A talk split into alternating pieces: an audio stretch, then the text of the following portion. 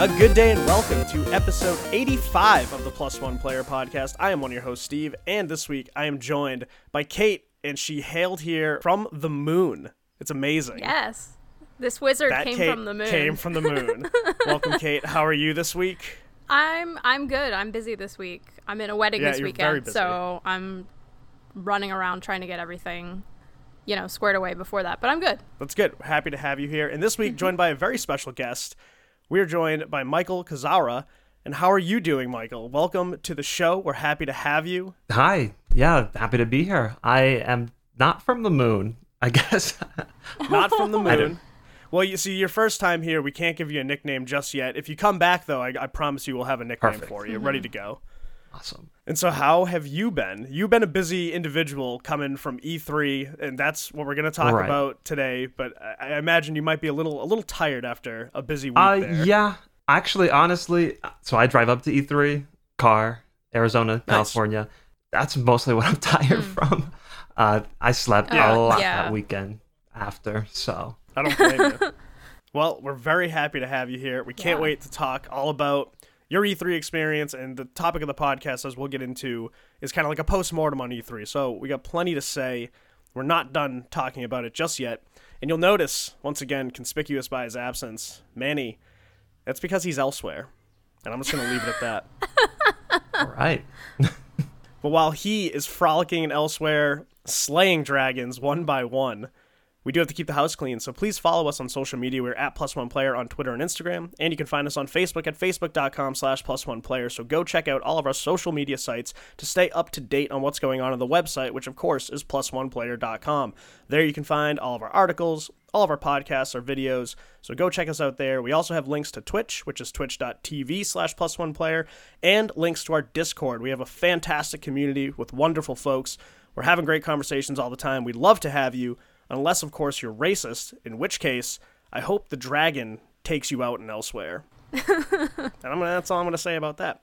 And after all that, if you've enjoyed the content, if you enjoy hanging out in Discord, think of heading on over to patreon.com slash plus one player. And if you're feeling generous, throw us a buck or two because every dollar you give us will go right back to the show to make it the best podcast it can possibly be. We have an amazing group of supporters, and it's the last episode of the month, which means we'll be shouting them out at the end of this episode. So stay tuned for that. And if you'd like to join that shout out next month, come on and join that group by donating at patreon.com slash plus one player.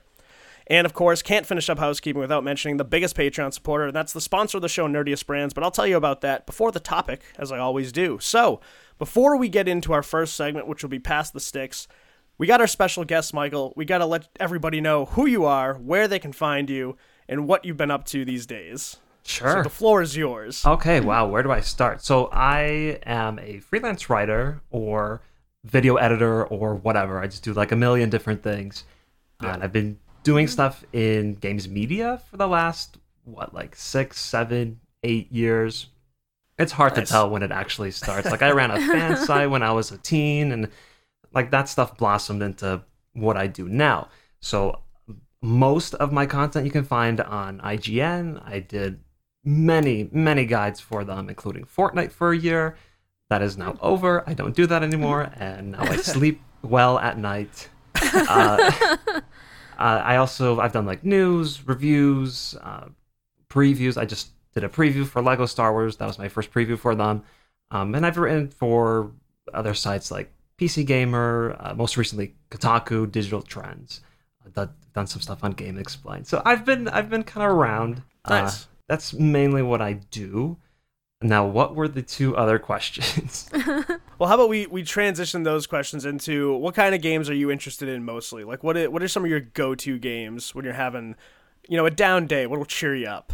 Oh man, this is that's that's an unfortunate uh, question because I would normally say so. I've been into Paladins, Paladins being like a kind of like an Overwatch type game, Yeah, free to play, and yeah, that is like my go-to. But that game usually frustrates me more than makes me happy. so that's such a I don't know. Uh, But overall, games that I like to play, I do gravitate more towards like the single player, narrative focused uh, games. But same here. Yay! but yeah, you'll end up seeing me One play of us. again, Paladins. yeah. Yeah. You've been doing freelance writing for a while now. What were some of your favorite pieces that you've written over the years? I know it's kind of tough to narrow down your work, but what are some of the ones that you kind of look back to and you're like, man, I had a great time writing about that? That is an excellent question that I'm trying to think of an answer for now. Actually, I do have one. So last year, I. Do you guys remember the whole Bowsette thing? Oh, yeah. Uh, yes. How could you not? yeah, so I wrote a little explainer piece for IGN, and it was I just got to be funny and ridiculous and poke fun at this again very ridiculous thing that just popped out of nowhere. And that's Right. one of my favorite things um, that I've done. I did a thing recently where I interviewed somebody who who has been playing Animal Crossing, the original Animal Crossing, for the last 17 years. Like they've maintained Oh their my town, like since the original came out. It's very Oh my interesting. gosh. Um, so What that was were really their cool. thoughts on Tom Nook?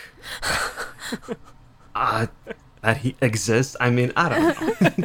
I'm sure They he's must- got a good relationship with Do him they now. owe him money or have they taken over his empire at this point? They might have Tom Nook in their back pocket. Yeah, exactly. exactly. Yeah. Um. Yeah. So just two things that come to mind. That's awesome. Nice. And so, thanks again for joining us. And we're going to kick Sure. off past the sticks. So, we're going to keep it with you. And so, the way it works is you're going to tell us what you've been playing right now. Then, when you're done, you're going to pass the sticks, the, you know, quote unquote sticks, to one of us. And then we'll talk about what we've been playing. So, the sticks are yours. What have you been playing lately? Well, uh, this happens every single time I go to E3, where I I just come back and I'm just so excited about games. And I start Yeah, thinking about yeah. all the games I stopped playing, and uh, so I've gone I've gone back to a few. Uh, actually, last night, so I booted up Borderlands the pre-sequel. It's a game that I've never played. Oh, finished. nice. Nice. uh, I did get to play Borderlands 3 at E3, and like that really got me back into it. So uh, went back, played that uh, last night, and I only played those games co-op. I have not played single player, so um, hmm contrary again to what I just said. Well, Uh, they're they're really challenging single player. I learned that Yeah. the hard way. ah, okay, They're good. much much more fun to play with other people. Oh, yeah. Okay, yeah. good thing I'm doing it the right way then.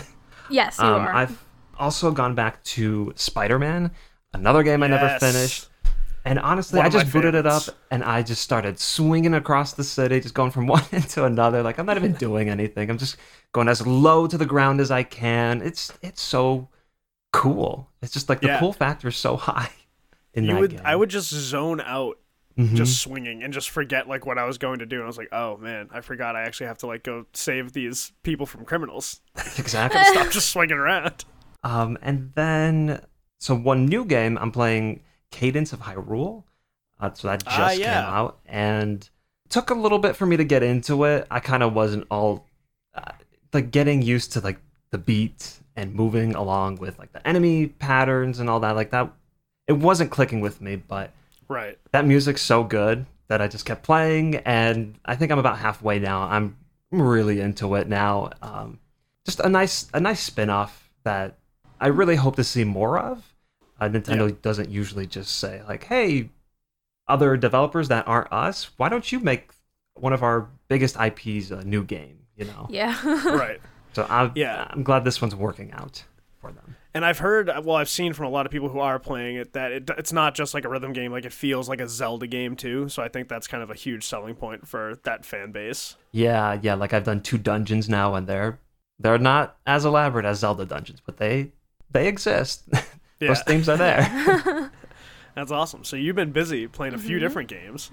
um, I mean, those the first two were kind of like, okay, I'm trying this, and I probably won't go back to one, but I really hope I do because I'd like Oh, to yeah, finish Spider-Man and Borderlands. I highly recommend finishing Spider Man. It's Yeah. a great story. And that third act is just constant excitement. It never ends. Huh? Okay, because I heard that the third act is kind of like not as good as the first two, so that hmm, Oh man, okay. the third act is just like epic battle after epic battle, and there's a pretty exciting finale. I, oh man, I just love that game. I will take your word for it. Thank you Yeah, for the that's one of the that's one of my I think six platinum trophies on the uh, on the PlayStation. Huh. I, I I usually tap out around like eighty percent on all the games I play because I just there's always some trophies that I'm just like I'm never going to do what you're asking me to do. yeah. But Spider Man, I appreciate it because it was a very achievable platinum, and it, I- it was one of those games too. I just didn't want to put down, so I was like, you know what, this is great. I don't care if I have to keep doing you know, stopping like drug busts by criminals or whatever. Sure. But whatever, it worked. It was a lot of fun. Yeah, and like everything you do in that game is it's just fun. I don't feel like I think what what are they called? Uh, this was from last September that I played this, but uh, like originally played it the radio towers or it's police scanners or something. yeah, the Like- yeah the police scanners. like I did all of them just because I Mhm. I don't know I want to see the whole map and all that. Um, but like that never became tedious. I just I always Right. enjoyed climbing these buildings and swinging around. So I'm not worried about trying to do all the achievements and getting bored. Right. Yeah, because that was the radio scanners and the backpacks were like the first two things I did because I'm the same way. When you give me an open world and you show me that there are like beacon points that will unlock the map Yep. for me, I'm going to do those first 100% of the time. Yeah. And then once I found out what the backpacks were, it was just a just like an awesome way to build the history of that world. So I just wanted to collect all of them as soon as I possibly could. Absolutely. And again, it was just like way too fun to keep swinging around that city. Right. Yeah, I think that wraps it up for me. So I am now passing these sticks to Catherine. Did I do oh that right? wow, you get the full Yeah, name. All right. My full name, yeah. Oh, Um, so I am ever a creature of habit, and uh, I've been playing a lot of Final Fantasy XIV, which I think has been my answer to this question for like every episode that I've been on. Um, but the new Between expansion, you and Matt with WoW, it's I just know. like the Well, same. It's amazing. at least Final Fantasy XIV is like a little bit less old than WoW. It's still pretty old at this point. Whatever. Um, he's the gonna new get so mad when you. I he know. Well, he's not here, so he can't he can't retort. um, the new expansion comes out like well, it comes out for early access next Friday. So Mm-hmm. I got all my classes to max level. I'm ready to go. Just trying to check off everything on my quest log so that it's clean slate for the expansion. Um, I've also been playing a little bit of um, No More Heroes Travis Strikes Again on Switch nice. which um, isn't the best No More Heroes game. Uh, it kind of feels like a bunch of mini games that they made into a forty dollar game for some reason. But eh, Oh. they announced No More Heroes three at E3, so I was like, eh, I'll I'll finish this just to Yeah. you know be ready when the actual like mainline title comes out. So I've been playing that. I've been getting frustrated with jumping puzzles because I hate jumping puzzles with a passion. Yes. Um, but you know, so that's that's what I've been up to. Steve, here are the sticks. All right. So I've been pretty much just playing two games right now. I have been dabbling in Elsweyr with one Manny. It's a lot of fun. The dragon fights are awesome Yeah. because it, it, the dragon mechanics are almost completely unrecognizable to what we've seen in Skyrim. Thank because these God. dragons really act like dragons Uh-huh. and it, it is a community event like you need a huge group of people to take Okay. these things down but the animations are incredible so it'll like kind of sit there like we saw in skyrim it'll sit there and kind of attack on the ground with its wings its tail and obviously breathing fire it also has like these magic attacks where like it'll shoot like molten rock like out of the ground and entrap you so that's dangerous but then the coolest stuff is it starts flying around and it straight up does like the fly through and burn like a line into the ground. Yeah. Like it'll just do it's amazing. It's it's quite literally just Drogon in that episode from season seven. Yeah. With, uh, when he's taking out the Lannister. Oh yeah, army. yeah.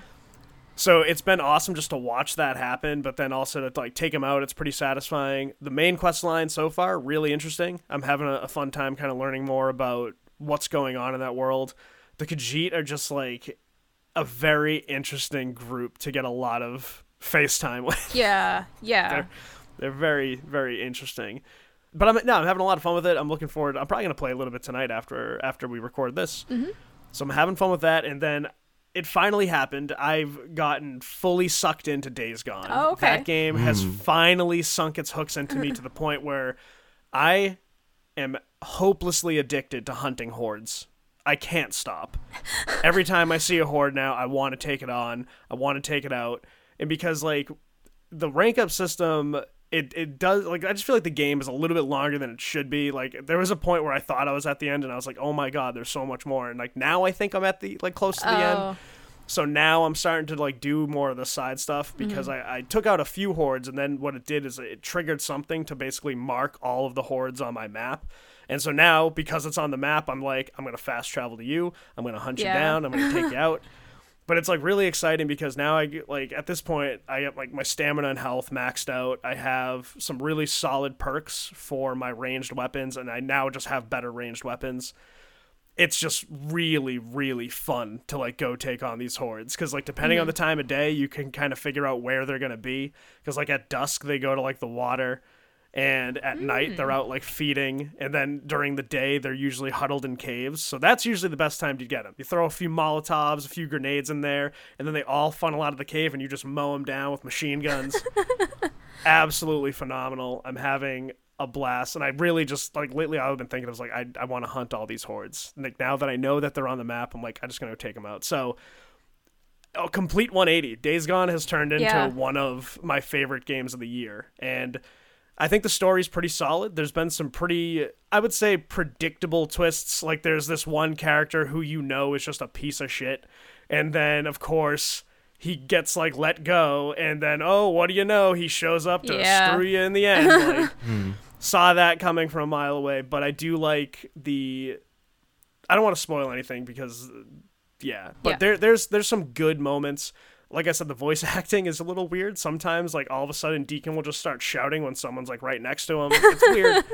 the pacing seems a little off sometimes. However, the character animations when they ha- are having cutscenes are spot on. Like mm-hmm. they're really well done. The world is awesome, and once you kind of get you figure out how to navigate all of like the freakers and they're not just constantly ruining your day because you try to take them on stupidly with you know low ammo or something like that, once you kind of figure out how to navigate the world, it does become one of the more unique open world experiences I've played. So, all in all, having a really good time with it. I'm pretty stunned at how it, like that how it turned around on me. Like I really wasn't having a lot of fun Yeah. those first few hours, and then I just gave it a, I gave it like a real solid chance, and I was like, win me over, and then it was like, fine, I will, and it won me over. So, So okay, here so I am. I have a question about that. Yeah, Um, so you said you had a 180 from playing earlier, and like there were a lot of criticisms for this game. Do you? Why do you think that changed for you? Like what? Where was what was like the point that that changed? Because apparently that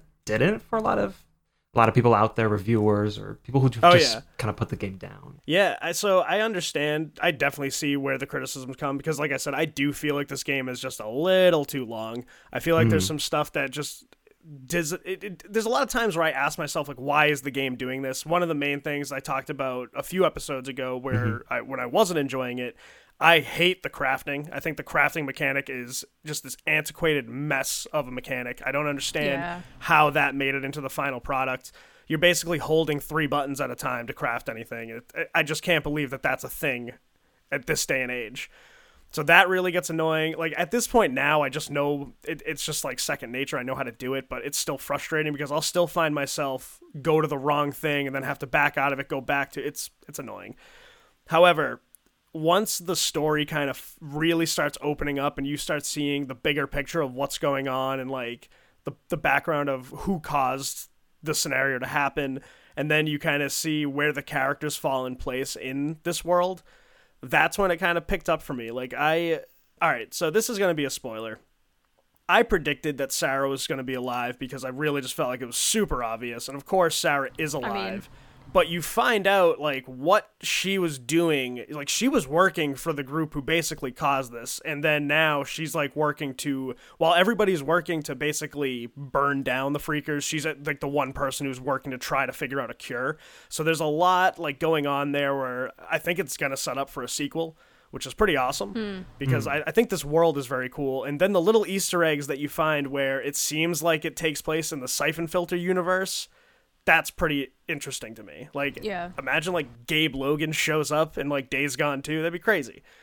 But I like I think what turned it around for me is once I started to figure out how to navigate the open world and I figured out you got to do the main story missions and when encampment jobs pop up just do those don't really worry about a lot of the side stuff until you start getting ranked up like that was one of the big things i noticed is like you can't try hmm. to take on a lot of the like the freakers until you start getting like slightly better weapons or until you start kind of focusing on like stamina and then my biggest moment of like wow this game really works is the stealth they really do stealth well. The the crouching's pretty awesome, and they have like the bushes so you can hide in bushes and sneak up on people. You can distract them and like use strategy to get to them. So I love stealth games. Huge Metal Gear Solid fan. Love the Batman games. I just love when stealth is an option and when games do it right. And this game does it right. Like I figured out I want to rank up my melee early because that's how I'm going to take on enemies. And then later I started ranking up my ranged weapons once I started getting better ranged weapons.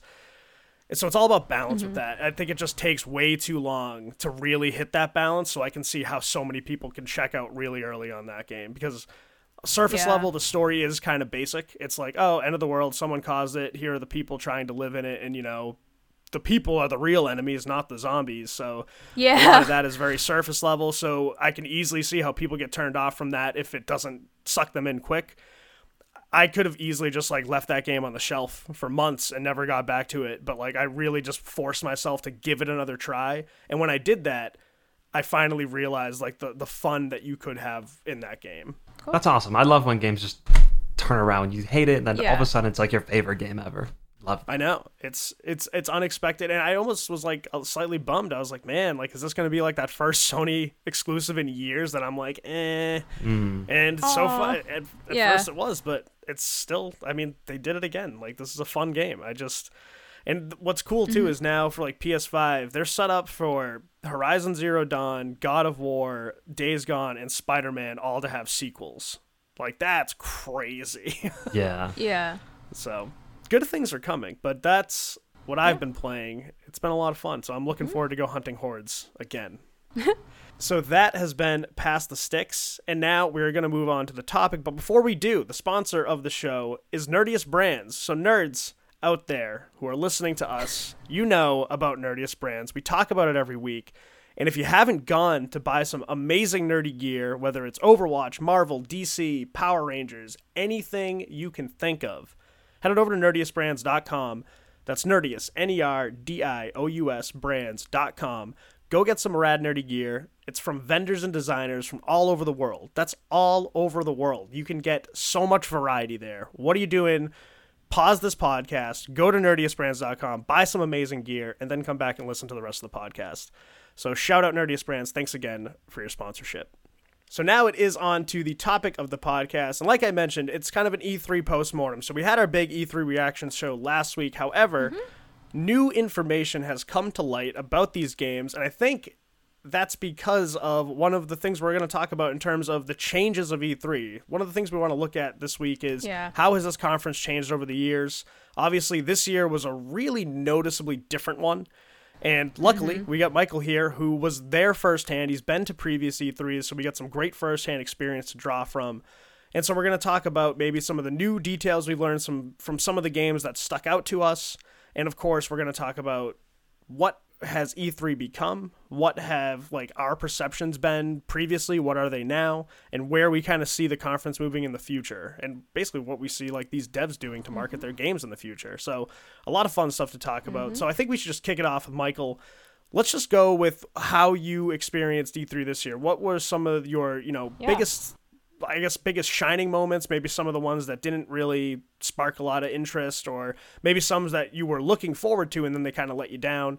Just what was your E3 experience like in 2019? Uh, well, comparing it to past years, it's a little hard because every year I kind of do something different. This year was very much me as a freelancer. I'm not here representing anybody. I'm just getting my appointments and then pitching out ideas. So my approach was very different compared to say the last 3 years where I was actually with IGN and like in their war room and doing stuff specifically for them.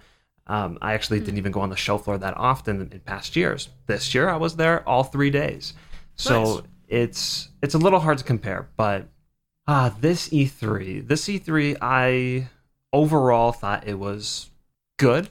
I don't think it was bad. I don't think it was. It was definitely lacking in certain areas. Some Mhm. very Sony centric, very obvious areas. Yeah. But yeah, overall, it did what it always does. Gives Mhm. us new games, gives us opportunities to try them or look at them in many cases. And yeah, um, I'm not sure which topic to, to tackle first. Like, what do I think of E3 going forward? Or Well, we could just start off with what so you kind of mentioned the Sony one. So like, what Right. were some of those biggest differences that you noticed this year compared to last? Obviously, Sony's the the elephant in the room because naturally they're mm-hmm. one of the big three in gaming, and when they mm-hmm. don't show up at this conference, it's obviously going to generate a lot of attention. And that's what that's what I think. We talked about this last week, where one of their the downfalls. A lot of these companies where they had all eyes on them, Sony wasn't there, and they didn't show enough, I guess, to like the mass audience. There were a lot of like those closed doors demos that got shown mm-hmm. like after the fact. Mm-hmm. And so, did you notice that it was more so like we want to show the gameplay, you know, on on a more hands-on setting compared to previous years? Because I feel like previous years everybody was showing some type of gameplay. Mm-hmm. No, you're asking about Sony. If did they no, just show- in, just in, no in, In general, general. the other just like the, the other ones because Sony wasn't there. So like Well, actually, that's like a common criticism that I've seen this year is that this year has been so much about like, here's this cool looking trailer that is actually not the game. You know, like, so I think that's actually been a problem this year. Uh, so many cinematic trailers, not enough just gameplay, and that's more the press conferences.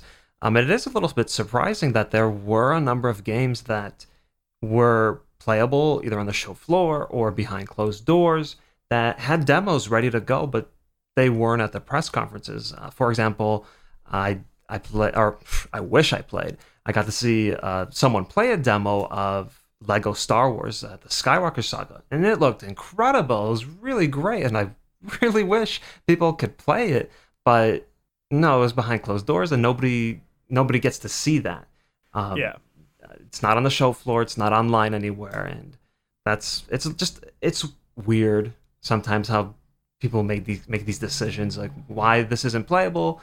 Uh, i don't know. Here it is. You get to see it. I, i'm i'm not totally sure how those decisions are made yeah. Because another one in the same light, Jedi Fallen Order. I mean, Mhm. it- they get the they get the gameplay. Well, not well. It was a gameplay trailer at EA Play, Yeah. but the gameplay they show is very much you know the adventure narrative kind of driven where you're doing some combat you're climbing some obstacles. So obviously we've seen it compared numerous times now to like uncharted style. Mm-hmm. And then you come to find out that it's like a metroidvania and you can take your ship and fly to other planets and you can play the game in a different order.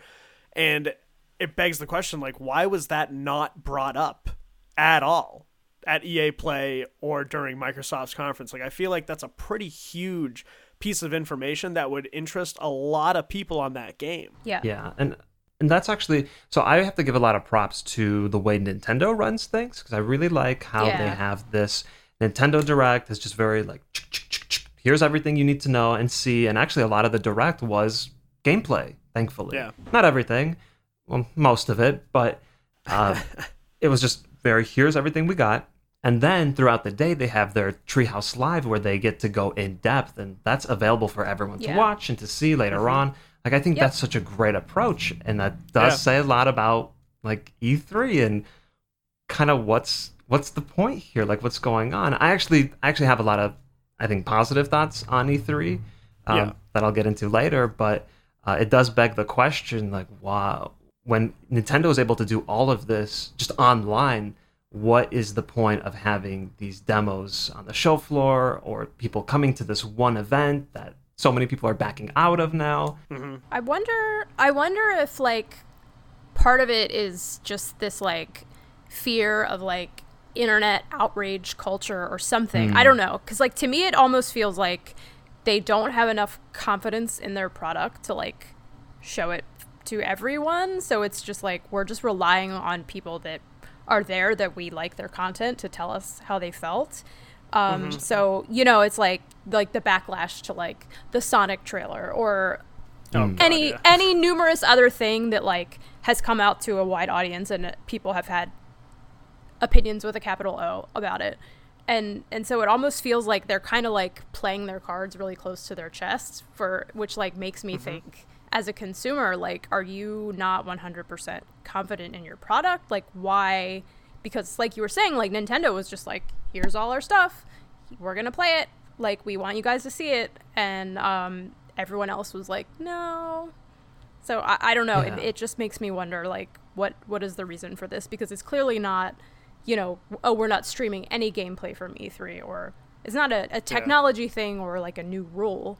It, it's just really I don't know. Yeah, because that's that is actually a great point to the fact that it's like, yeah, we want to show it to you know certain members of the media so that way they can report on what they play. And again, like I don't think that any of these people at all are being paid to like give their opinions. I think that they're just doing their job and they're going to give their opinions Yeah. based on the games they like and they don't. And but I can see that them kind of just putting in that almost like contained water almost where it's like, you know, we Yeah. know how these people like we, we have a track record with this particular person or whatever like that. So you you can see their their body of work. And whereas if you just show gameplay, you're gonna have everybody to be criticizing it. And like you said, what we saw with this, with the Sonic movie, which is still ridiculous. I mean, yeah, he looked terrible. Yeah, it's but, like, terrible, Let's just yeah. relax here. It's gonna be a, a joke of a movie. Let's just Right. move on. Right. And so you see that type of outrage. And so, yeah, I can easily see not wanting to kind of get ahead of yourself if you're not 100% sure it's ready or it's not in that stage because you're not going to want to put, you know, your big product basically on the chopping block. And then again, that I feel like that almost could lead to some of these bad crunch cultures that you see where mm-hmm. they see this outrage and like, oh, we got to change it, we got to fix it, we got to do all this, and now all of a sudden you're working way longer than you should have just because you know John and Susie on Twitter were just like, this game sucks after seeing 15 seconds of gameplay. Yeah. so like, I'm okay with the idea of them kind of showing it behind closed doors because we still find out about it. Like we found out about all this. I really do think there was a missed opportunity though because I think some of these games probably would have benefited from some more gameplay like Yeah. maybe Jedi Fallen Order uh, which would be crazy if it's not ready to show that stuff because it's coming out in September Right. but maybe Jedi Fallen Order wasn't good or no it's coming out in November excuse me Okay. But, yeah. like- Whew, I was like, Yeah, I was whoa. I'm not so ready for that. Maybe maybe it just wasn't ready to show the flight mechanics or something like that. I mean, I, I find that kind of hard to believe since we're getting kind of close to the end. But Mm-hmm. I feel like that would have been so cool to see. It would have blown so many people's minds because there's very little expectations of this game. All we know is that EA's kind of bungled the Star Wars Right. uh, you know license over the years. We know Respawn's a good studio, so that gets them the benefit of the doubt. But still, we didn't know about the game. And I think if they showed that little bit, all of a sudden you go from yeah, it looks like a fun adventure game. There's some cool combat to be like, whoa, did you see you can fly to different planets? You can do the story in any order you want. And that could have had a lot of hype that weekend. And instead, it's kind of like the week after the fact. But maybe they're just trying to continue controlling headlines. I don't know. Maybe that's it. I don't know. I mean, the way the way Nintendo did it though was like it's not like they just like hand the controller to some random person and they're like, "You're gonna Yeah. stream this for an hour." It's like no, they have their people playing the Yeah. game and showing exactly what they want to show you. So it's still it's still like a controlled thing where with Right. Jedi Fallen Order, if you know like X planet isn't really done yet. And you're the Yeah, demo person, you just don't go there exactly. So You go I- to the moon. Yeah, exactly. The wizards are. Um, Exactly. so yeah, I I don't. To me, it it does make me feel like there is a lack of confidence or a lack of mistrust or like there's just some something like a little negative um, that I take away from that. Yeah. And I I think it's also worth noting that there are developers out there that that you have a lot of respect for already, and that they have a Mm-hmm. lot of consumer trust. So, CD Projekt Red, for example, Yeah. they don't need to Oh, show yeah. anything. I completely trust them. Like I saw The Right. Witcher Three, I played that. I, I know who I know who you guys are. Like I completely trust you guys, and I think that's the case for a lot of people. For example, this is actually a bad example because I have no interest in playing The Evil Within. I'm not like a horror Oh, guy. yeah. But like, I'm sure those were really good games. And when they showed off, uh, I think it was called Ghostwire Tokyo. Oh yeah. Yeah, yeah. that was one of my that was one of my like big Yeah. show Yeah. stealers. I, And- I'm looking forward to that. and, and it was all cinematic, right? But that's okay with that developer. Like I and knowing what they've done in the past, I think that's okay. It's just that we just had such an overabundance of just here's this here's what this game might be type Right. of presentation, and I think that left a bad taste in a lot of people's mouths. So. Yeah, because I, I really felt like this was very much a transitional E3. I feel like there's Yeah. a lot of focus on next gen, and I feel like a lot of the studios, like a lot of the work that probably got teased this past E3, is probably all like next gen stuff. So a lot of that, those trailers mm-hmm. where we saw the the short ones, Yeah. like I feel like Ghostwire is probably next gen. I feel like Death Loop will probably be next Yeah. gen. We didn't see anything on Starfield and Elder Scrolls Six. We know that's next gen. right. So I, and I even think Sony, like Sony, I, I applaud them for actually being like, yeah, we don't have anything new to show you. Here's what you we got coming out. We got Ghost of Tsushima, we got Death Stranding, we got The Last of Us Two. three huge games. We had Days Gone already this year after, you know, all the other big games that came out last year. So I, I applaud them for just being like, look, we're not going to make our dev teams make another trailer for games you already know are coming out and games you've already seen gameplay for. We're going to let them work on their games. So that way you guys can eventually play them. And then they're just adopting the Nintendo Direct method where the Yeah. state of play. And I think that's, we'll talk about where we kind of see the conference going in the future. But I think those types of things are what they're the biggest impact on this because now you see these devs just being like, we can do this on our own time for way less money. Yep. Hmm. So it's it's been very interesting to kind of see the people's reactions to this past E3. Like I, I still think there was some really cool stuff shown. There's just like no gameplay. That's why I was stunned when Ubisoft started theirs with Watch Dogs Legion and they had gameplay. I was like, this is incredible. We're actually seeing some gameplay. wow, here. it, it's playable. before that, yeah, we only had like we had Jedi Fallen Order before that, and we had Doom before that, but that was pretty much it for gameplay that we saw. And then they just came right out of the gate with it. I'm like, great, this is what we we should be seeing more of. So, I do love me a good cinematic trailer, but that's only enough to kind of like get the hype going. I need to Right. kind of keep me interested. I'm gonna need to see that kind of trickle down. Like, all right, here's the features, here's the mechanics, here's the story elements. But I mean, still an enjoyable show. I still had a fun time watching the conferences. Yeah, Yeah. and I think that's important to remember because that's what E3 is. It's just it's the Christmas of video games. People just Yeah. love this event, and that's why it's so hard to see it go away. And that's I think part of why it's not going away. It's very much the same thing every single year, and every year people are like, okay, this is things are going to be different. There's going to be fewer of this or changes here, and it's it's always the same thing. And I I can I can get into that. I don't know if we're moving on. Um, but yeah, I think we're going to continue to see more of the same with more demands to change what that show is. But I don't know uh, who who's in charge of like the ESA, E3. Um, I see them as very stubborn with E3, and I don't Yeah. see it changing until it's literally falling to pieces. So Right. and I think they'll always have Microsoft there because what they don't they use Microsoft's theater Yeah. to do it. So Mhm. like right they'll have door. they'll have Yep. Microsoft Yeah. there. I, I do think E3 will stick around just because it's it's a name, you know. Now it's just iconic. It's synonymous with gaming. Everybody knows it. Yeah. E- Like even if you're barely a gamer, you know what E3 is.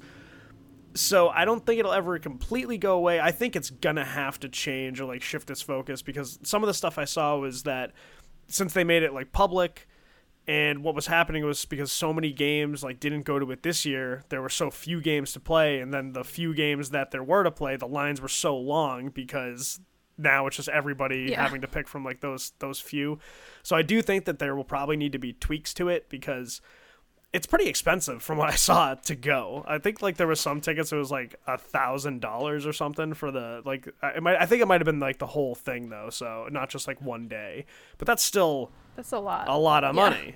So Sure, uh, yeah. I, I can I, I think it's gonna have to change. And if we see more companies like keep pulling out of it, that's what's gonna force the hand. and I think next year will be a little bit different. I I don't know how I stand on this prediction yet, so I'm saying it like ha- half-heartedly. But I kind of see Sony coming back because it's going to be a hard hardware year. Um, Yeah. I think that's something that they do want people to get hands on, see, and Yeah. just get a better feel for. And I think that's, I think E3 is a great place for that. That is, I assume it's going to be holiday 2020. Um, I do too.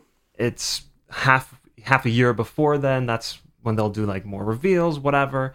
I see. Actually, I didn't think about this that much because didn't PlayStation 4 have its own reveal event? So PS4 had its had a reveal event in March of that year, but it, what they did was pretty much announce that it was coming. They announced when it was releasing, and then at E3 they revealed like the box Ah, and they revealed okay. the controller and all of that. So. And that's when they revealed the price, and they did this after Microsoft's conference, and it was just Yeah, the biggest ovation. yeah, yeah, yeah. that That's is great. absolutely correct. Um, yeah, so I definitely see them. Not definitely. I can possibly see them coming back next year. So next year's just a weird one to predict because I also Yeah. think Microsoft will have an increased presence as well. Uh, maybe Yeah. they'll hop back into the the West Hall, have their little section again. Um, but after that, that's that's where it'll be a little tougher to tell because even this year, Uh, so for like those that don't really understand like the show floor, there's the LA Convention Center, which has the uh, South Hall and the West Hall, and you know giant big open rooms, Yeah. right, with booths and whatever. West Hall is typically Nintendo, Sony, Microsoft. And you would see pictures of like the wall, like the Sony wall, the Microsoft wall. They're just so close together, like really cool. Um, Yeah. That didn't exist this year. Uh, years before, Microsoft has been gone for I think three years. I'm not sure, but they've been not in that West Hall anymore uh, for this year, last year, and maybe the year before. Um, So already it felt a little empty in there. And then this year it was just Nintendo, and then they had Sega in front of them, and then just this whole other half of this huge convention center room. There's just these little random booths, and I, not to Uh. discredit them, but like just smaller name, Yeah. not even developers, but just different companies. Um, Right. and it just felt so empty. Like here's the really busy and very awesome Nintendo booth, and then you just look to your left and like this is where all the PlayStation like Yeah. all the blue is supposed to be and Right. just yeah. just emptiness. And it just such a weird feeling. Such a weird feeling. So Yeah. What would be the equivalent of a gaming tumbleweed? Because I feel like that would be like just rolling by. Maybe like a monster energy can, just Yeah. a ba- empty Slowly bag of. Doritos just like floating yeah, ah, of course. on the air current. that'd be fantastic. Yeah. Yeah, because I did see, I saw a lot of pictures of Mm-hmm. people taking pictures of the show floor and like this place is a ghost town, and I was stunned because obviously at PAX like you can barely move Yeah, on yeah. some of the days. Like well, Friday is usually pretty chaotic there.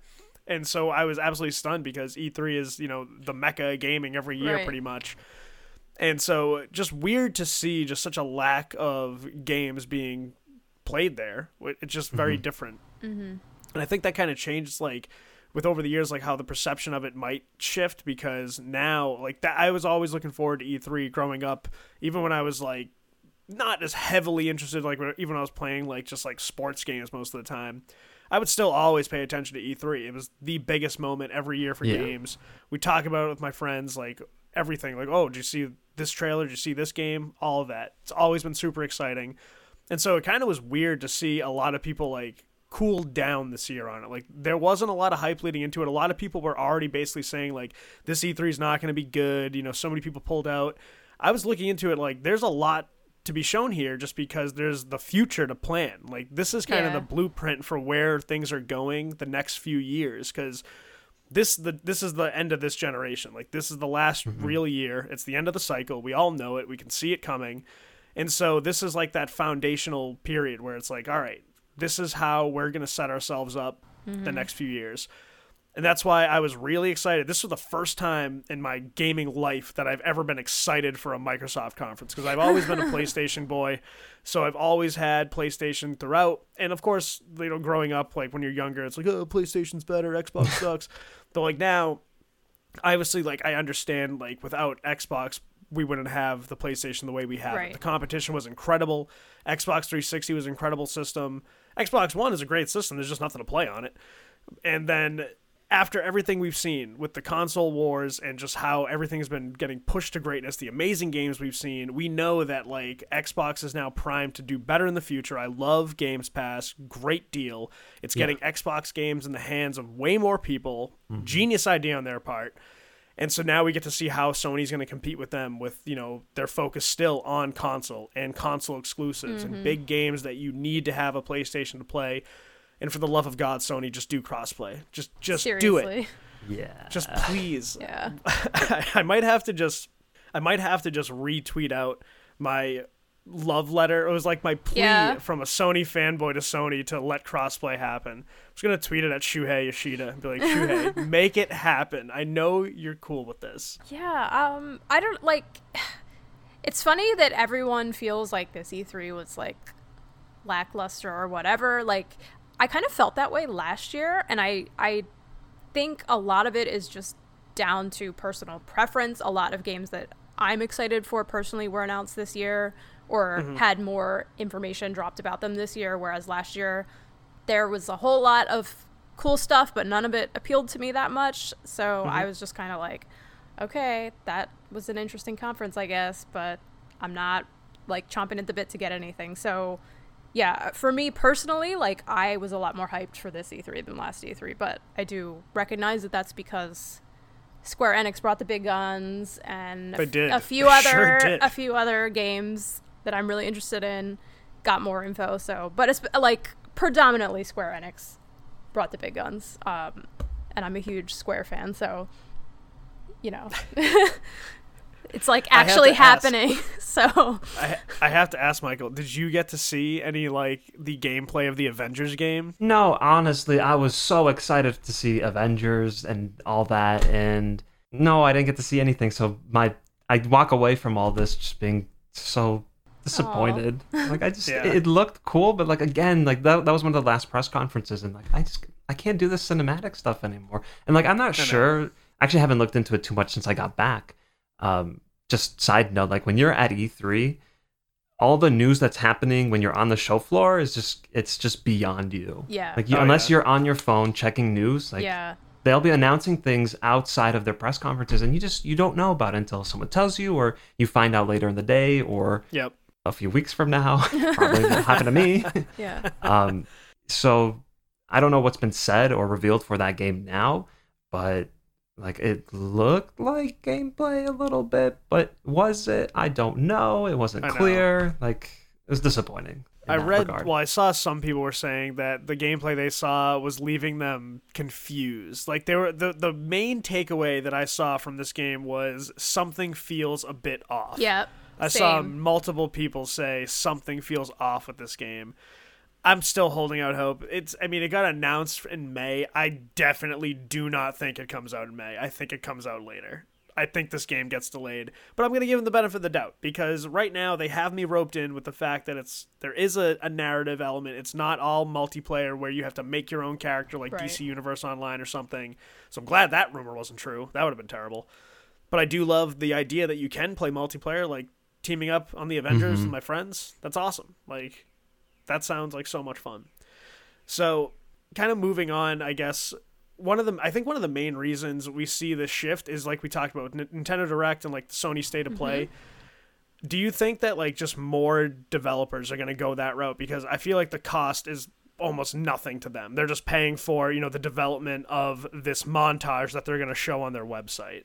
So they're going to get the same type of info out there, whether it's cinematic trailers or gameplay trailers, because they did it with, you know, Days Gone, the MediEvil remake, and they showed mm-hmm. that little bit of Final Fantasy VII in the last state of mm-hmm. play. So they can do what they were doing at E3. The only thing that they can't get is those folks there actually going hands on with these games. So I think that mm-hmm. even plays into what you were saying, Kate, is like this is almost another way for them to control all of this information. Yep. Like they're playing it close to the chest. They get to show exactly what they want to show, and they don't have to show anything extra until they decide to do it. And so I'd say Nintendo Direct definitely does it better. I think they show incredible amounts of information. All of their directs, they show incredible gameplay. They go in depth on mechanics. Yeah. I love them. They're Yeah. amazing. It's great information in like 10 to 15 minutes. I think Sony is getting better. I think that they're starting to kind of figure it out, but right now it's still just like montage, montage, montage. Here's a game, here's a game, here's a trailer. And then, oh, but wait, one more thing. And it's like just something that we all knew was coming Right. anyway. So we're like, all right, well, that wasn't really surprising. So Yeah.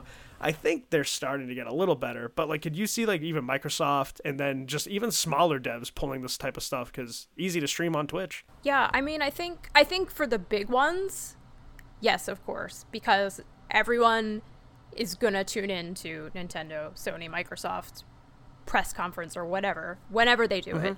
But if you are a smaller studio, um, I can see the appeal of presenting at an E3 or a PAX or something else Yeah. versus you know you might only have like 200k followers on twitter or something so when you tweet out that you're going live with this new ip you might not get a lot of coverage you might not get a lot of people tuning in even though it could be something amazing like the outer worlds or something like that Right. you know um, so i think it does behoove the smaller teams to still present and bring their best face to these um, conventions or conferences. But for the bigger Yeah. studios, the the big consoles, like they can easily get away with this because everyone's going to tune in, everyone's going to cover it on their whether they're a gaming outlet or YouTuber or Yeah. whatever. So Yeah, for sure.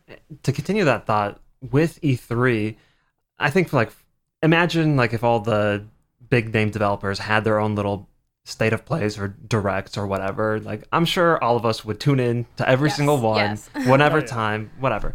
Uh, but that's like us. That's we're like very much into doing podcasts and talking about games Mm-hmm. online. But there are a lot of people out there who are just they just like to play games. They don't check news sites every single day. Yeah.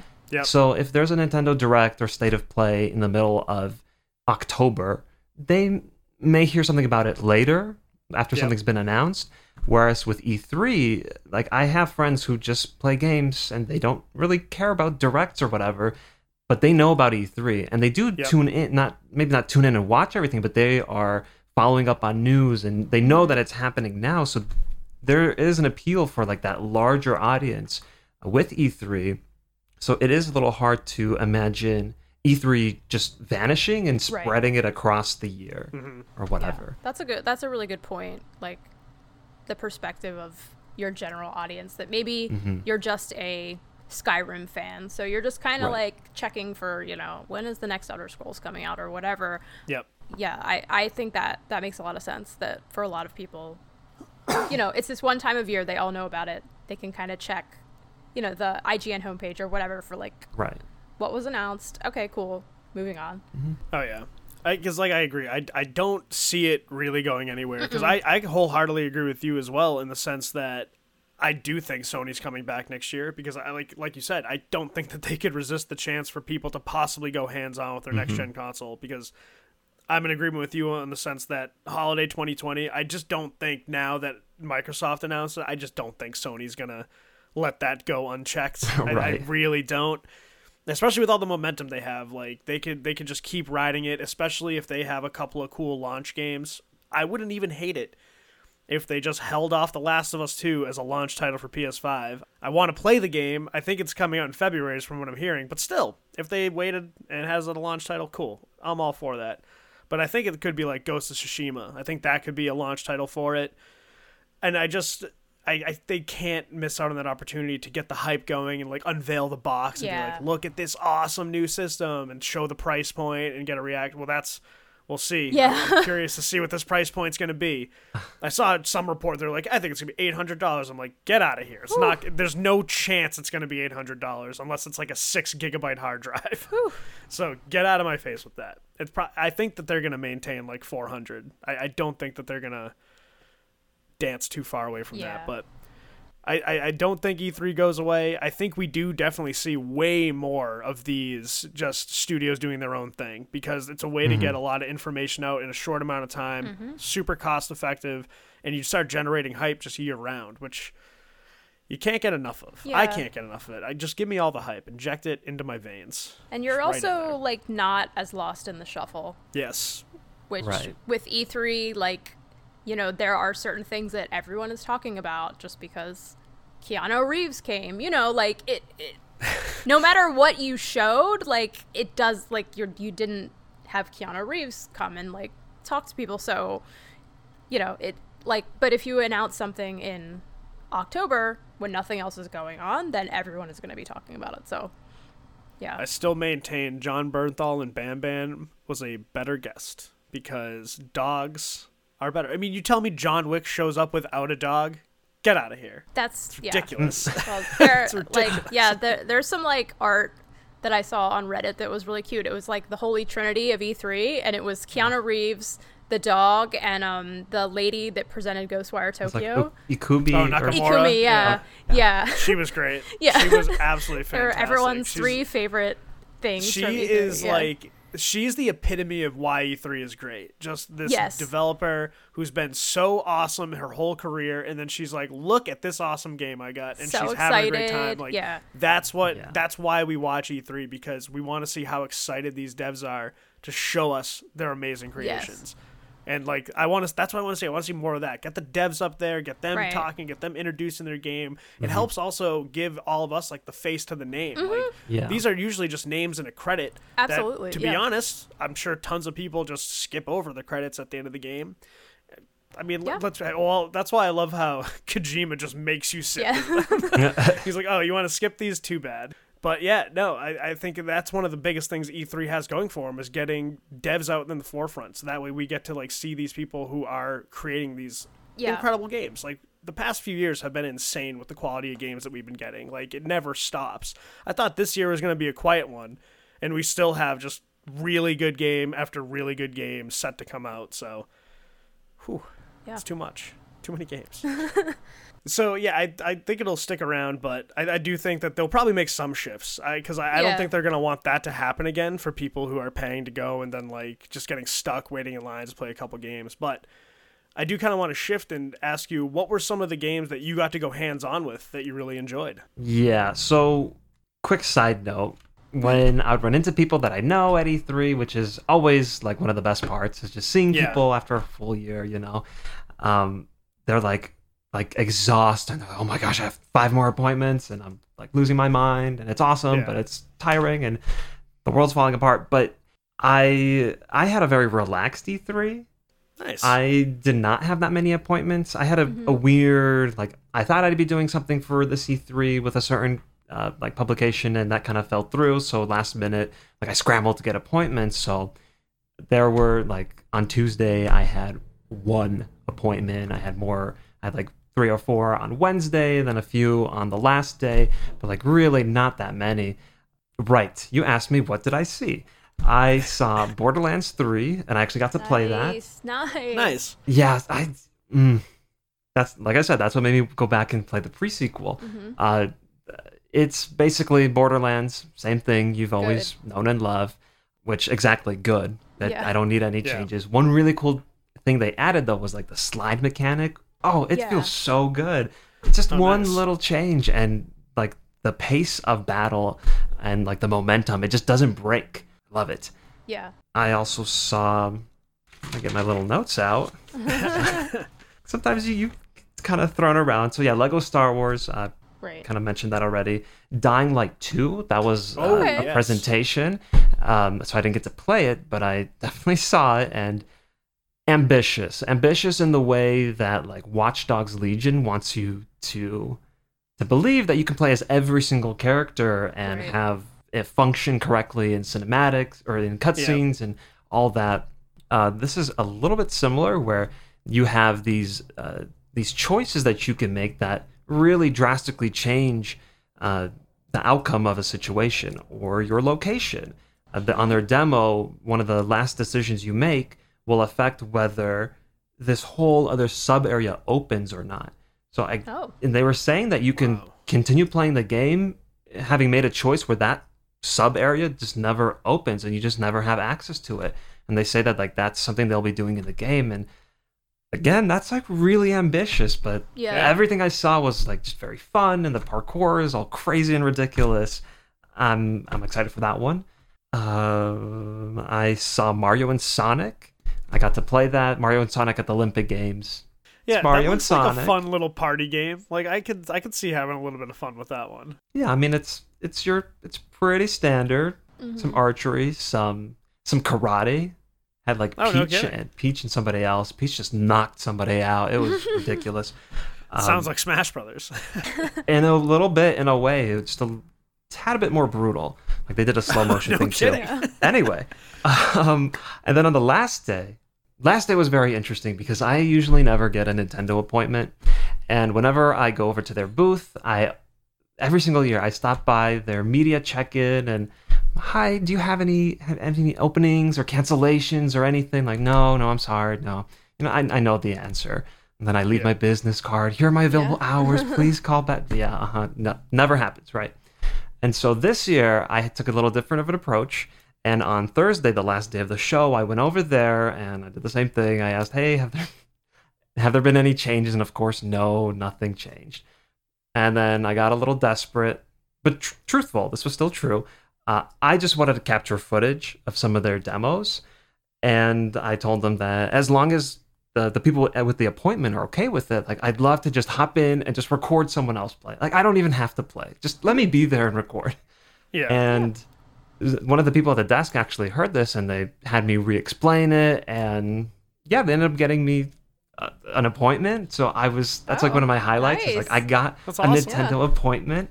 Um, they give you a full hour to play four demos. Uh, I actually only got to play three because I had to set up my camera. That's a whole other story. um, so I played Luigi's Mansion 3, Link's Oh, nice. Awakening, and Pokemon. Nice. Oh, I am very much looking forward to new Pokemon. I don't even know anything about the Pokemon in the game, but I am just very interested in getting back on Pokemon after Pokemon Let's Go. Hmm. So do you normally play every single generation, or did you recently get back into it? I got back into it because of Pokemon Let's Go. Because Okay. the last Pokemon game I played before that was Gold and Silver for like Game Boy Color. So Ooh, it's been- it, was, okay. it was a long time. Yeah, been a little bit. Yeah. okay, then I think you will. I think you will really love this one. I think if you've played the other ones, it's like this is more of the same, but on a more powerful system. Actually, it didn't look all that great, to be honest. But Yeah. it- it'll it'll still be a new experience if you haven't played any Right. of the, the more recent Nice. ones. Cool. I Looking think. forward to it now. Um, and then I also got to see Cyberpunk. That was the last thing I did, and I was so happy. nice. Uh, I think it was a, a 50 minute demo, and it's just it's just a very impressive piece of technology, I guess. Just look at all the stuff that they are able to create. This is wonderful. A lot of a lot of like optional things. I'm, I'm trying to find the right words for it. Like you have different character types you can play, and that'll affect how you play. Kind of similar to well, no, Dying Light is more narrative choices, but just your Yeah. like, you have your skill set that you apply to how you play. You can be a hacker. You can be um, more combat heavy, that kind of thing. Yeah, I mean, do you guys have any questions? It's like 50 minute demo. There's a lot to get into. yeah, no, for Cyberpunk, what were some of the big, I guess, mechanics that stuck out to you as as kind of like, oh wow, that was really impressive, or you could kind of see yourself playing the game a certain way because obviously they're giving you a lot of choice in the way that you kind of approach the game. Mm-hmm. So, what were some of those standouts to you in the demo you saw? So I think if you took the hacker approach, that's where you'll find the most interesting mechanics. You have, well, basically your arm becomes this, like your in-game arm, not your real life Yeah. arm, becomes this like a tool where you like pull out this cord and you can attach it to different systems or computers or to other people. Um, and you see that used all throughout the demo to hack things. There are also like just things you can hack from a distance. Uh, at one point, you were sneaking around, so this is something up your alley, Steve. Um, you're we go. being stealthy in like this gym looking area, and there's uh, some guy in the distance uh, boxing some kind of robotic partner, right, in a boxing ring. You hack the robotic partner, the dummy, and this dummy just slams this guy in the face, and like blood splurts everywhere. It's kind of gross, but it's just like wow, cool. I could just hack this thing here. You also do it to some guy who's like uh, lifting weights. The whole thing crashes on him after you hack something over there. I, I don't know. It so- it sounds kind of basic, but seeing it is it's very impressive. Right. Um, I I know this is an open world game, but from the demo that they released to the public last year and then the demo I saw this year, I don't really get that sense, that open world sense. Again, it's a it's a stage demo. They they're Yeah. going in a line, Yeah. but I really haven't gotten that sense yet. So I think that's the only like question I have. I don't know how that open world parts will will work because you look at The Witcher 3 which is very open field and you come across like Right. towns or people here and there. This is a city. So I don't know how they're that's going to be a big change. So I don't know how they're handling that just yet. Yeah, I agree. I feel like we haven't seen a lot on exactly how that world is going to shape up. Like, obviously, we know the setting, but we haven't seen how the world really functions just quite yet. I, that one, I was really stunned we got a release date for. I did not expect that to come out April of next year, but that is one of the ones I'm most looking forward to. Now, I'm Yeah. one of the, I guess, a few people who have not played The Witcher. I know I need to play it. I just need to find a spare hundred hours to commit to it on top of all the other games I play. But that is one of the ones on the list of the the backlog. Uh, but like this one just struck me right away because when we saw the gameplay last year with like the actual shooting mechanics, Yeah. I thought it I thought it looked solid. Like I thought it was you know, I, I thought the feedback system was pretty good. Whereas like, all right, you know, when like you're getting hits and it kind of had that RPG feel, like the Destiny, where like you see the points kind of spring up. So that that appeals to me. I think the first person shooter route is all right. I like like I said, I always played Skyrim in first person mode. I never played it in third person mode, so I'm cool with first person RPG, open world style. And naturally, I love Far Cry, and that's all first person. So that that's cool Yeah. with me. I I- I don't mind that it's not third person, but I I did see that some people were almost like saying like yeah some of like the character options like so your basic class of characters it's pretty basic like you have like three choices where it's like hacker um and then the, I guess one it's like just I guess somebody who is a warrior in a sense where like you just fight or something. I, don't think know, I didn't see the I forget the other two, but I know that there were like three specific classes you could choose, and people were kind of saying like, eh, it's kind of basic. But then they went on to say that you could the customization of your character is pretty much anything Yeah. you could imagine. Like you can customize the whole thing. Did they show any of the customization? In terms of like how you look, like your hair color, Yes. that kind of thing. Yep. I mean, they did show it. It looked pretty standard. Like Okay. I almost had Sims, but Sims has way more customization than this. Um, trying to think of something to compare it to, maybe like a Fallout. Like Okay. Fallout Okay. 4 did a customization thing. It- It's probably actually even more basic than that. It's not like you have like if you want to choose your color, you have a few select sh- a few select colors to pick from. Body type, you just drag a scale from zero to 100. You know, it's like that kind of thing. It's Okay. not not too impressive. They did say that this is all in development and this is going to change. So, I mean, Yeah. we'll see what the final product is, but I know that's why I'm so stunned that they're they're putting an April Right. release date. I was like, oh really? yeah. That's another one where I think it's de- definitely getting delayed because I was under the belief too that that was going to be like a next gen launch. Although when you think about it, uh, like April, May, these release dates, like I know games take a long time to to develop, but like that's Yeah. a full year. Basically, yeah, it's, it's- June. because that's the thing too is you look at Kojima like he based they made Death Stranding in what three to four years like three and a half years so Mm. I guess like if you have the right tools and the right team Yeah. any I mean Sure. anything could be accomplished I just again I just hope that like these guys aren't getting worked to the bone to try to get this game Yeah. out on a specific time frame I think we've seen enough of that at this point that anytime you see Yeah. like a really ambitious game like that or the Avengers one get a release date when we really haven't seen too too mu- well we haven't seen like anything on Avengers. We've seen more on Cyberpunk by now, but still not like an exorbitant amount of stuff. I feel like Yeah. the, the stuff that we have seen is very like alpha mode almost. So to see them both get release dates in the early part of next year, it's obviously going to just make people think, well, like, all right, these don't feel ready, so what's it going to take to get them ready? And that's why I anticipate delays, and I'm totally fine with delays. Yeah. Go ahead and do it. Like, Yeah. make the game when you can make it Right. and how you want to make it. Take your Yeah. time. yeah. I'm jealous that you got to play Cyberpunk. Oh, I didn't get to play. Sorry, I well, didn't know that if you I got made to that clear. that you got to like see the demo yeah. that's pretty awesome. and Pokemon. Yeah. yeah, Pokemon. That's that's a big one for me. I'm really looking forward to that game. Like yeah, I'm It's just one of such a those. nice, like, I'm one of those people who's just like I just want more of the same with Pokemon. So like you saying yeah. that it's like like the old ones. Like I'm, I love Sun and Moon, so I'm like, just give me Sun and Moon, but in Europe instead of Hawaii. That's basically what I'm expecting. Um, Yeah. that's fine. I'm not looking for like any big innovations in the Pokemon franchise at this Sure. point. So Now, Yeah. did you hear about the the fact that they a lot of people are up in arms about this? yes. That, yeah, that the Pokemon from you don't have like a full Pokedex, or it's just you can't like import Pokemon from Right. other. Yeah, yeah. you Yeah. Does can that only have the Galar Pokemon, which people Mhm. are like going crazy about. Uh, again, I know. I don't care. Yeah, Okay. and it's, I love like their response to. They're just like it's.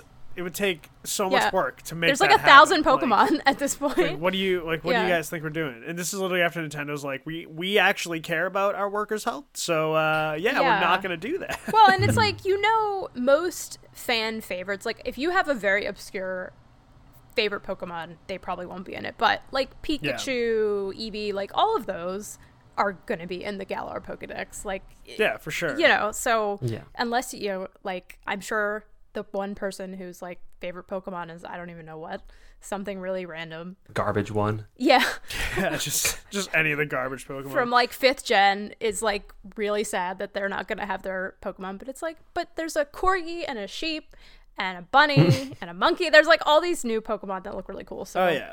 They'll definitely throw in like a bunch of the original 150 Yeah. because they want to capitalize off the nostalgia of Pokemon Let's Go. Like they're like, we roped those fans back in, so well, let's I mean, keep them coming yeah. back. Pokemon Go, the phone game, is what got me into Pokemon. Like I never got into yeah. it as a kid. I got into it as an adult. So yeah, like it. Which do you prefer now? Uh, now I prefer the real thing that I've The real played the real yeah. thing. Okay. Yeah, I don't play the phone game anymore just because it kind of got old. But I definitely credit that with like finally getting me into Pokemon. Mm. Before that, I was just like, you kids at your Pikachu's, like.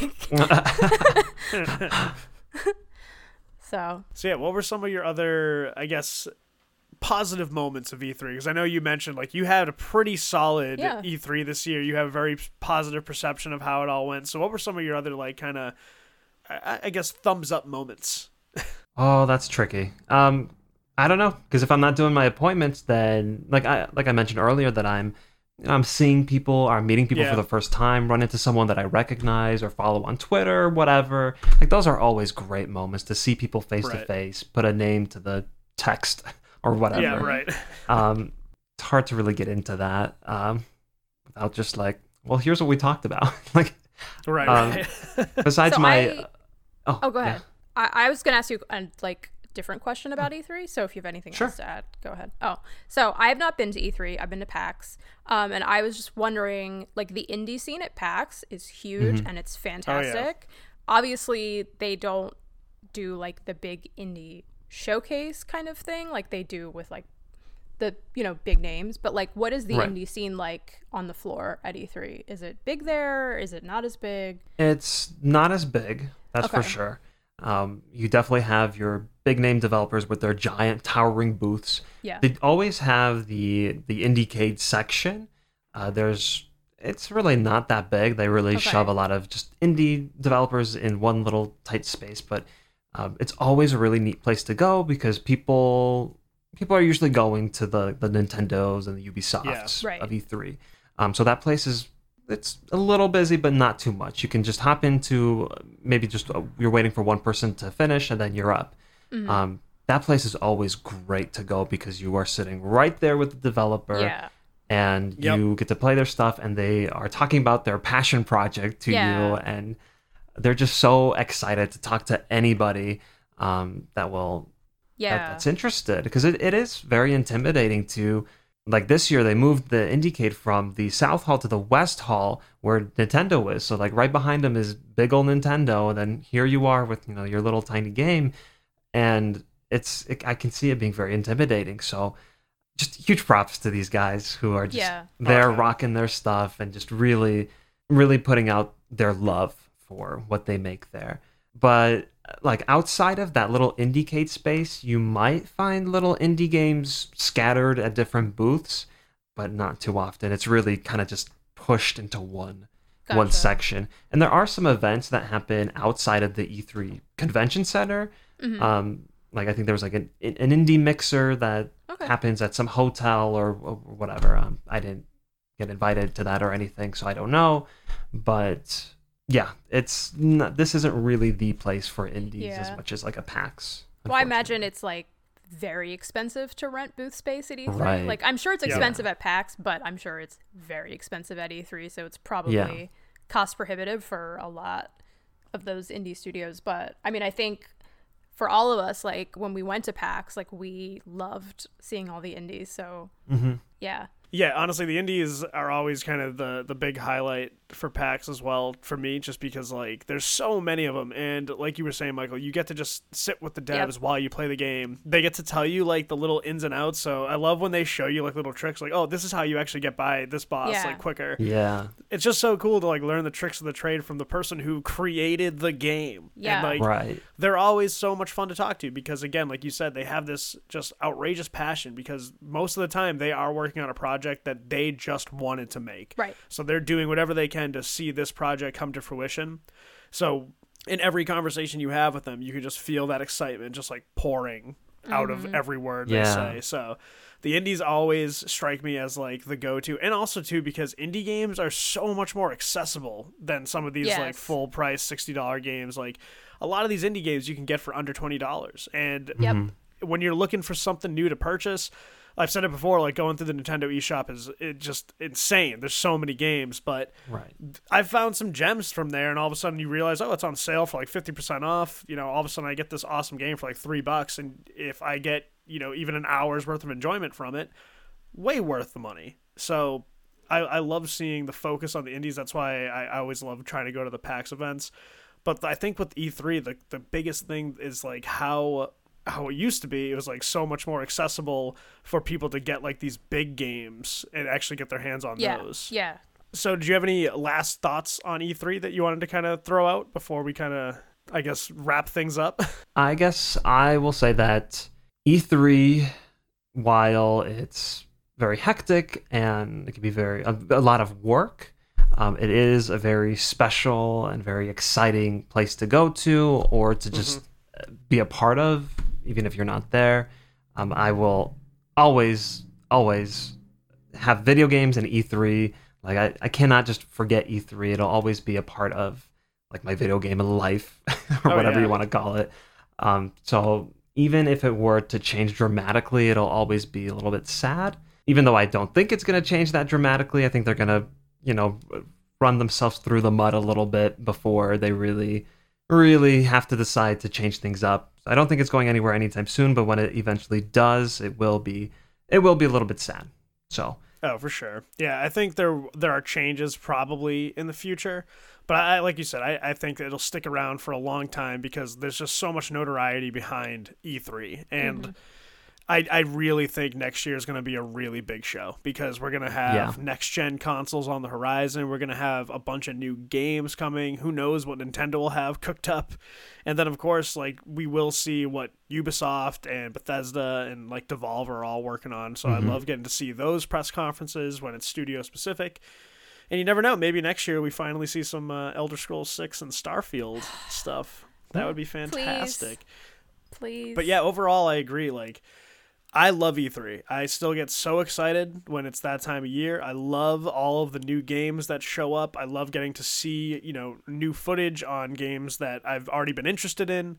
It's just a, it's just a fun time of the year. I feel like everybody has just got this little extra pep in their step. They're all kind of on the lookout for news, Yeah. and uh, that's I really feel like it's at one of the times where the gaming industry is kind of at its best because like I really feel like there's just this general excitement where everybody's really happy to see this new content coming and there's like this shared hype. And sure it might not last super long because eventually it all goes back to people nitpicking things. They're already however they've they've already begun. they've already But, begun. yeah. they've already begun a week after the fact. Yeah. but For that one week. you know that one week it's just so much fun. Everybody's excited. Everybody's like sharing their their thoughts. And it just it, it's it's really just a special time of the year for games. Like you said it is the christmas for games. Like Mm-hmm. it comes once a year but when it when it shows up you know it's coming it's like the uh if if a, s- if it was a holiday they'd have E3 candy in the stores by like February so Yeah, and I'm totally cool with having E3 and then sprinkle the rest of the year with your Nintendo Direct, State of Play, Oh, yeah. Game Yeah. Awards. Like, keep it consistent. I love it. Yeah. Sure.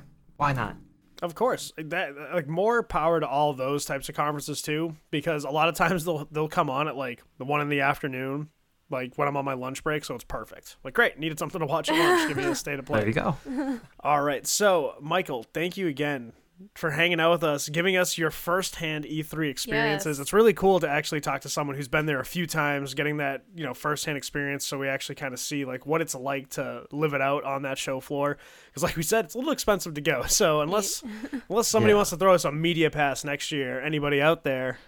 Do we have any connections for that? I don't know. We'll find out. We'll have to. We'll have to put the feelers out Yeah. it's really cool to get to talk to you and actually see how the conference has changed over the years and how your involvement in it has changed. Like I, I'm actually happy for you that you had to have you got to have a little quieter one this year and got to enjoy thank you. yourself and not be running yourself ragged. It sounds like you had a I'm really happy great too. experience. And so, one last time, where can everybody find you? So, where can they find your work? Where can they find you on social media? Um, yeah, so there's two main ones. I have a YouTube and a Twitter, both with the same username. It's it's a little random. Super Zambezia. So S U P E R Z A M B E Z I A. I made it in middle school, and you know what? It's unique. it's cool. I like it. So, um, yeah, on Twitter, I'm kind of there. I'm not very active, but I'm I'll reply to stuff if you send me something eventually. and then on YouTube, I do some streaming stuff. So Nice. yeah, check it out. All right. So go check out Michael's work. And seriously, go check out his uh, Lego Star Wars preview. I read it. It's very good. And that was one of the games that kind of stuck out to me at E3 because I do love the Lego games. And I, as a newer Star Wars fan, because I just got into the series, I'm, I'm going to probably play it. It looks like it's just like really enjoyable. And your article kind of sold me on it a little bit further because you got to see the, the behind closed doors demo of it. Yeah, that demo sold me on it. I kind of just was like, okay, another one, but not after the demo. So perfect. Go check out Michael and all his work. And thank you again for hanging out with us. It's been awesome. And so with that, it is time to wind down episode 85. But before we do, we do have some shout outs for our wonderful Patreon supporters. And so they are Alex Mill, Brian Christensen, Corey Porter, Darren Simmons Jr., David Campos, Derek Hauser, Ernesto Martinez, Evil Tim, Greg Kearney, Liz Rodriguez, Matois Antoine, Merovingian, Nerdious Brands, Riam Oleski, Richard Bresgenhan, aka our good buddy Tootloot, Sandra, Tambo, Taryn, the better one Martinez, the hashtagonist Vincent Thomas, and of course the one and only Phase. So thank you all so much for your support month in and month out. It means the absolute world to us, and we really couldn't do this without all your support. So thank you from the bottom of our hearts. And if you out there would love to join this amazing group of Patreon supporters, head on over to patreon.com slash plus one player and throw us a buck or two if you're feeling generous, because you could be one of these fine folks who supports this podcast to make it the best podcast in the gaming world. So if you've enjoyed this episode or any other episode, head on over to whatever podcast service you listen to us on, whether it be Spotify, Apple Podcasts, Google Podcasts, Stitcher, TuneIn, iHeartRadio, Podcast Addict, Pocket Cast, whatever it is. Leave us a like, write us a review, and subscribe to us. It goes a long way, and we really appreciate the support. So episode 85 is coming to a close. We hope you've enjoyed it as much as we've enjoyed making it for you. And as always, wherever you are, wherever you're listening from, we appreciate you, and we will talk to you all very soon.